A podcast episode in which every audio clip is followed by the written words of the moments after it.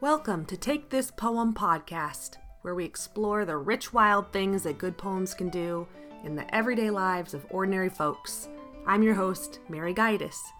Whether you're a longtime poetry lover like I am, or just barely interested, I invite you to take this poem. I hope it amends the soil of your life.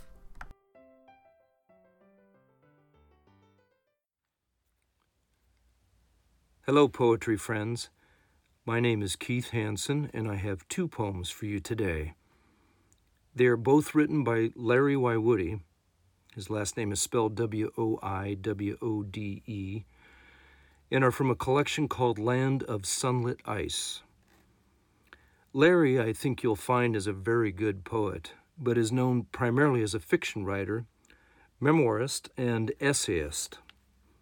I'll attach a link to his website so that you can learn more about him and his work if you'd like to. He once lived for quite a few years in New York City, but has lived in North Dakota, the state of his birth, since the late 1970s, where he farms and teaches. He has been the state's poet laureate since 1995. I'd like to read the poems now, make a few brief comments about them, then read them once more. The first poem is a tree poem, in more ways than one, as I'll explain later. It's called Venerable Elm. The second poem is entitled Horses. Venerable elm, with outstretched limbs, convener and celebrant of every everyday breeze disheveling your shade, rocked by amber thought, syrup flung in stringy yarn toward carved scars, torn stems, the needlepoint of stars, gulping ground whiskey, drunk in the sun, enacting quaking poses and slurred susurrus that attracts busybody birds, provender to rooters above and below, raccoons and moles and beetles and ants, attuned to your whiplash scenes and spooky phases, plus woodpeckers rattling inside in red rages, shaking ferny fists at this, a cascade of plenty, scraping my camo vest. O multitude of one, Lakota dancer stilled by a lightning hit, shedding shreds of the ages, its proof incised in your rings. Now I, chainsaw crying blue as September sky, I must dismember you.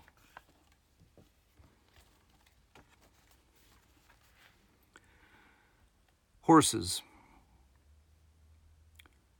Horses sleep in the wind driven snow northwest out of Fargo. Flocks of buntings come down in swirls of flakes into fields of stalks. Night appears an hour ahead this early March. Thick flakes darken and slow. Slush forms on the horses' backs. They shudder it free, steam, are cold once more stamp, let it build up. No colors now show. Great heads droop toward drifts climbing up dark hocks as silence ferries in its crystalline blow. Out of Fargo, apart from you, across a curve of continent this season, seeing snow fall over these of all the sleeping horses here between.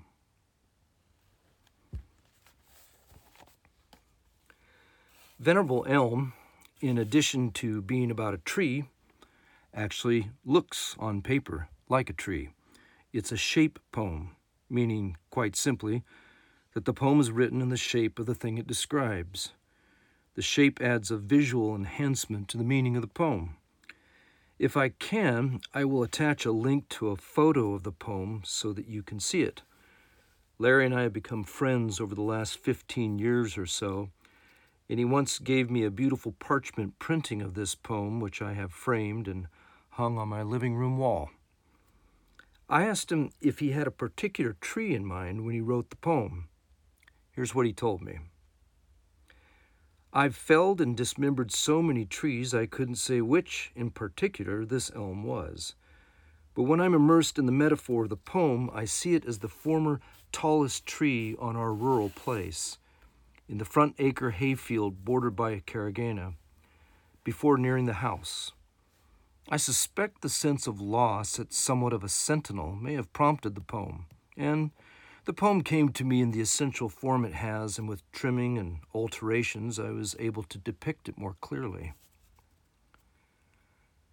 I've been to Larry's farm and can easily picture that spot he mentions as you drive up the long gravel driveway from the road to the house. In the poem, there is so much going on in, under, and upon this tree. The tree takes in, assimilates, and then hosts this abundance of life, which makes its being stilled seem so poignant. This stilled source of life now meets its end amidst the crying of the chainsaw. I love, by the way, the word susurrus. It's an onomatopoeia. I always have trouble saying this, onomatopoeia, a word that sounds like the thing it signifies. In this case, to whisper, murmur, or rustle. Now, turning to horses. I asked Larry a couple of questions about this poem as well. Here's what he had to say The image for horses was glimpsed in a blizzard that took place on back roads halfway between Grand Forks and Valley City, northwest of Fargo.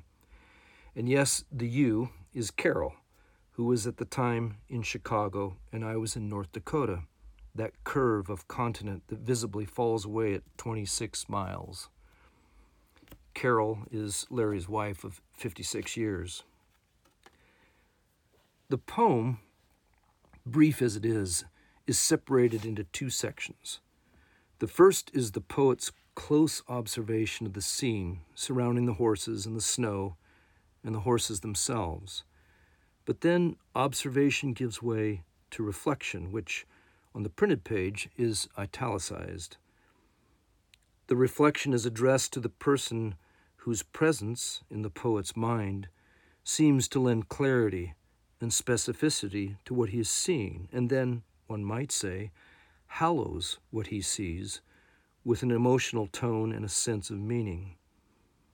The flocks of buntings, like swirls of flakes, and the slush building up on the backs of the horses, these horses, of all the sleeping horses between here and where he's headed, it's these, precisely these, that, in that moment, arrest his attention and impresses the scene upon his mind. I want to thank Larry for giving us a little peek behind the curtain as to the creative process in making these poems, and here they are one more time.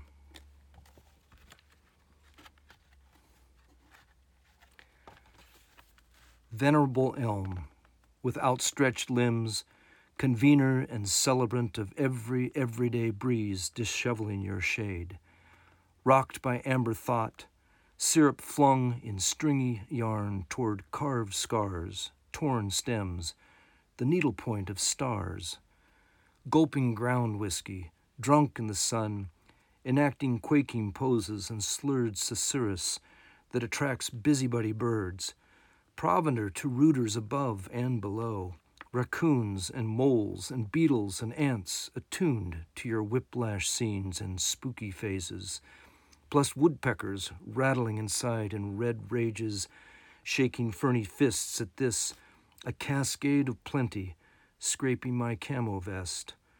O multitude of one, Lakota dancer stilled by a lightning hit, shedding shreds of the ages, its proof incised in your rings. Now I, chainsaw crying blue as September sky, I must dismember you. Horses. Horses sleep in the wind driven snow northwest out of Fargo. Flocks of buntings come down in swirls of flakes into fields of stalks. Night appears an hour ahead this early March. Thick flakes darken and slow. Slush forms on the horses' backs. They shudder it free, steam, are cold once more, stamp, let it build up no colors now show. Great heads droop toward drifts climbing up dark hocks as silence ferries in its crystalline blow. Out of Fargo, apart from you across a curve of continent this season, seeing snow fall over these of all the sleeping horses here between.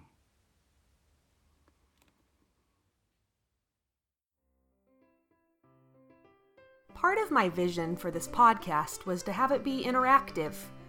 I pictured a virtual bonfire poetry reading where friends, family, local poets, and you can come together to warm our hands on some poetry. If there's a poem that has done some action in your everyday life, surprised you, delighted you, or maybe just more quietly worked its way into your bones, you know I would love to hear about it. Email me at takethispoempodcast at gmail.com and let me know your story. Maybe you can join me in sharing it with others as well.